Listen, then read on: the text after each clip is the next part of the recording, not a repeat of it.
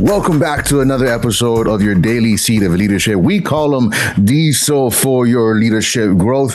Right now, it's it's Sunday. Today is Sunday, November 27, 2022. And I'm not too sure what time of the day or the week that you're listening to this podcast on, but I want to date this because uh, th- these weekend episodes, even these are daily seeds of leadership. There's important things we can do in our in our off time or off field time, right? Out of office time to really help us still grow in our leadership. What I've learned, and, and hopefully what you'll catch is, it's, it's usually different from the pace when we're in the office.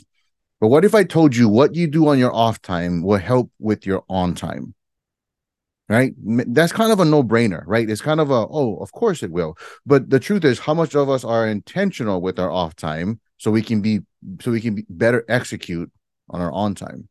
A lot of us aren't. A lot of us, I mean, if you're anything like majority of the leaders out there, right? They, if you're even good at planning your week, right? If if that's a good start, planning your off time is is not even is like what? Like who does that right? And and what happens is that usually that's the time that's the craziest. You get all the demands happen on that time. Maybe it's a, a bunch of family demands or a bunch of uh, community stuff that you, you're doing. Maybe even church stuff that just kind of pile up on that weekend time. And you once again you find yourself just going out there wanting to have a heart that serves but at the same time if you're not intentional with this you end up going back on monday even more depleted, even more kind of burnt out. And week after week after week after week, you know where I'm going with this. It just doesn't serve us for the best, right? And if it doesn't help fill our tanks, we're pouring out on empty tanks when we get into our our roles and our assignments and you know the places that we really want to deliver our best at so today is somewhat of a maybe a part two, a part two of yesterday's. Yesterday we talked a little bit about how an organized, how have having organization on our calendar really will help, right? Organizing our time, your most valuable asset, your time, having having that a bit more organized. And today I'm to continue in that theme in a sense, but we're not to talk so much on your calendar time. This is to be about optimizing organized space.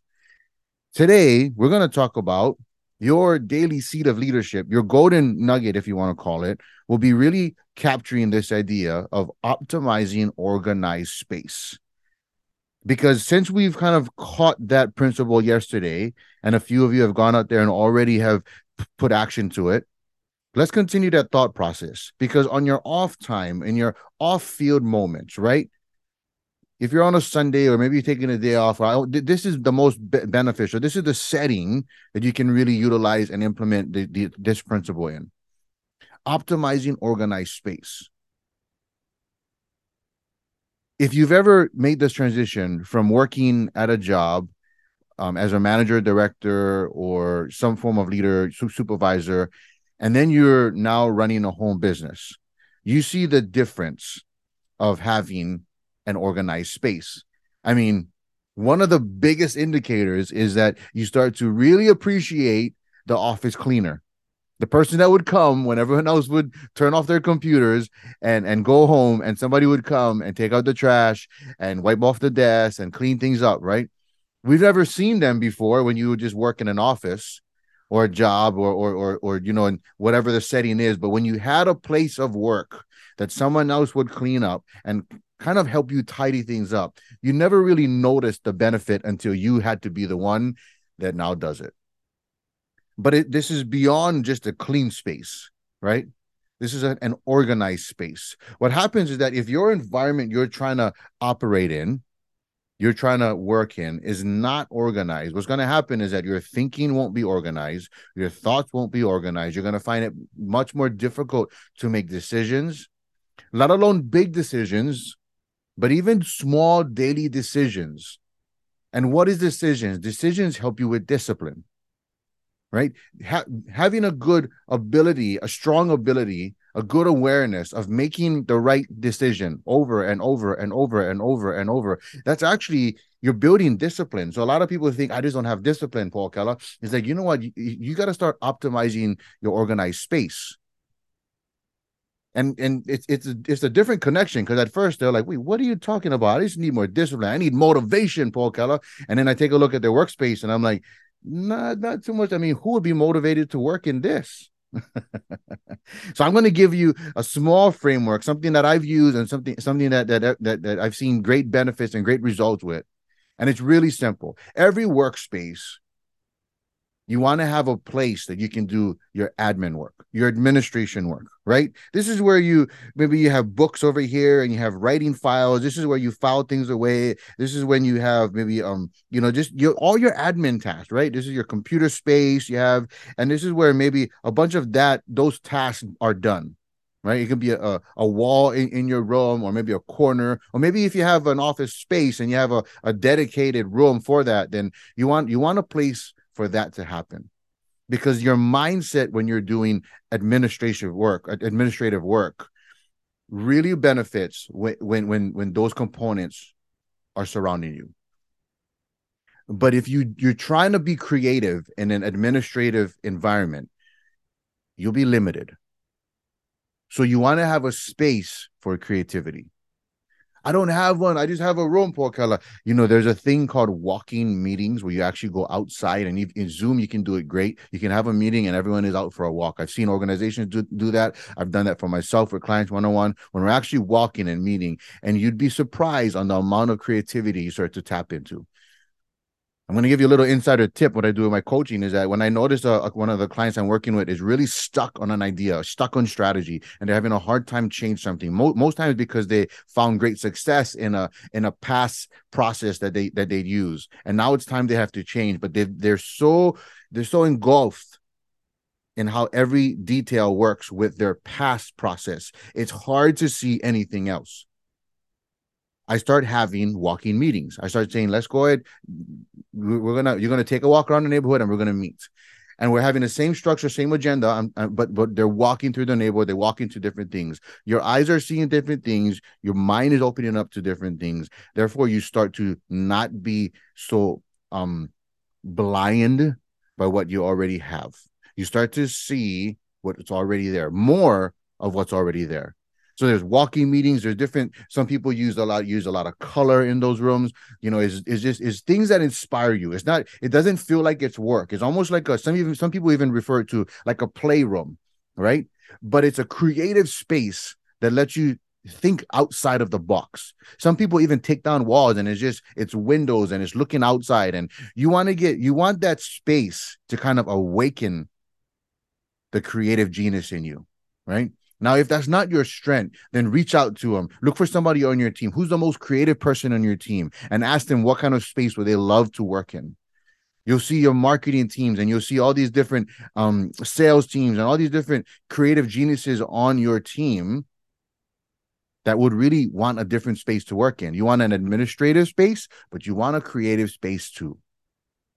Even if you have just one room, I would I would literally have one wall that would be my creative wall and there'd be colors there and there'd be a blank whiteboard and i go to work i'd put on certain music and i get things going and i and i'd really just kind of build that creative space.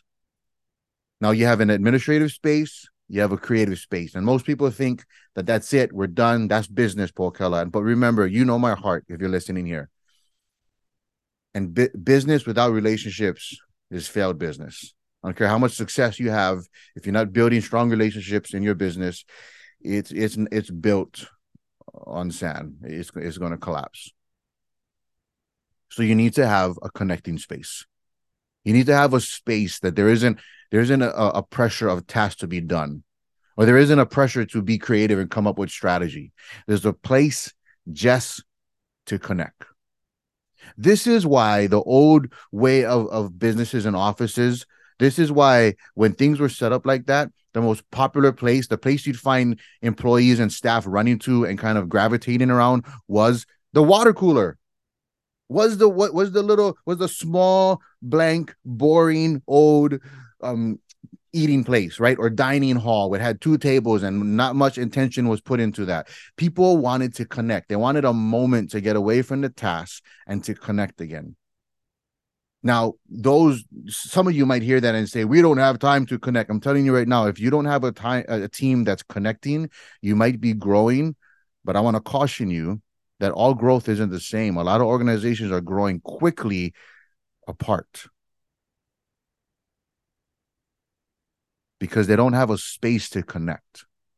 So you want an administrative space, you want a creative space, and you want a connecting space.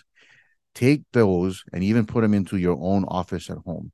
What desk, what table, where, where do you sit? For me, I have a I have the full setup when when I'm recording. I have my best computer when I'm recording. Two screens. I have I have everything. The Rodecaster Pro in front of me. I have all, all these things when I'm recording. This is when I'm doing creative work.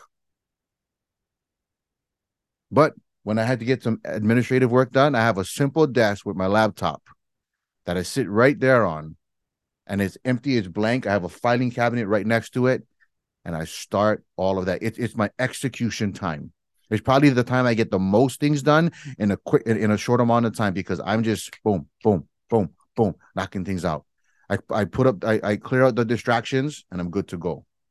Before I forget, your creative space needs to be a protective space don't when, when you when you're in this creative mode even in your administrative mode you don't want those spaces to be interrupted. That's why you have to have a connecting space. If you don't have a connecting space a place to connect with people you'll find that your administrative space and your creative space will always get interrupted.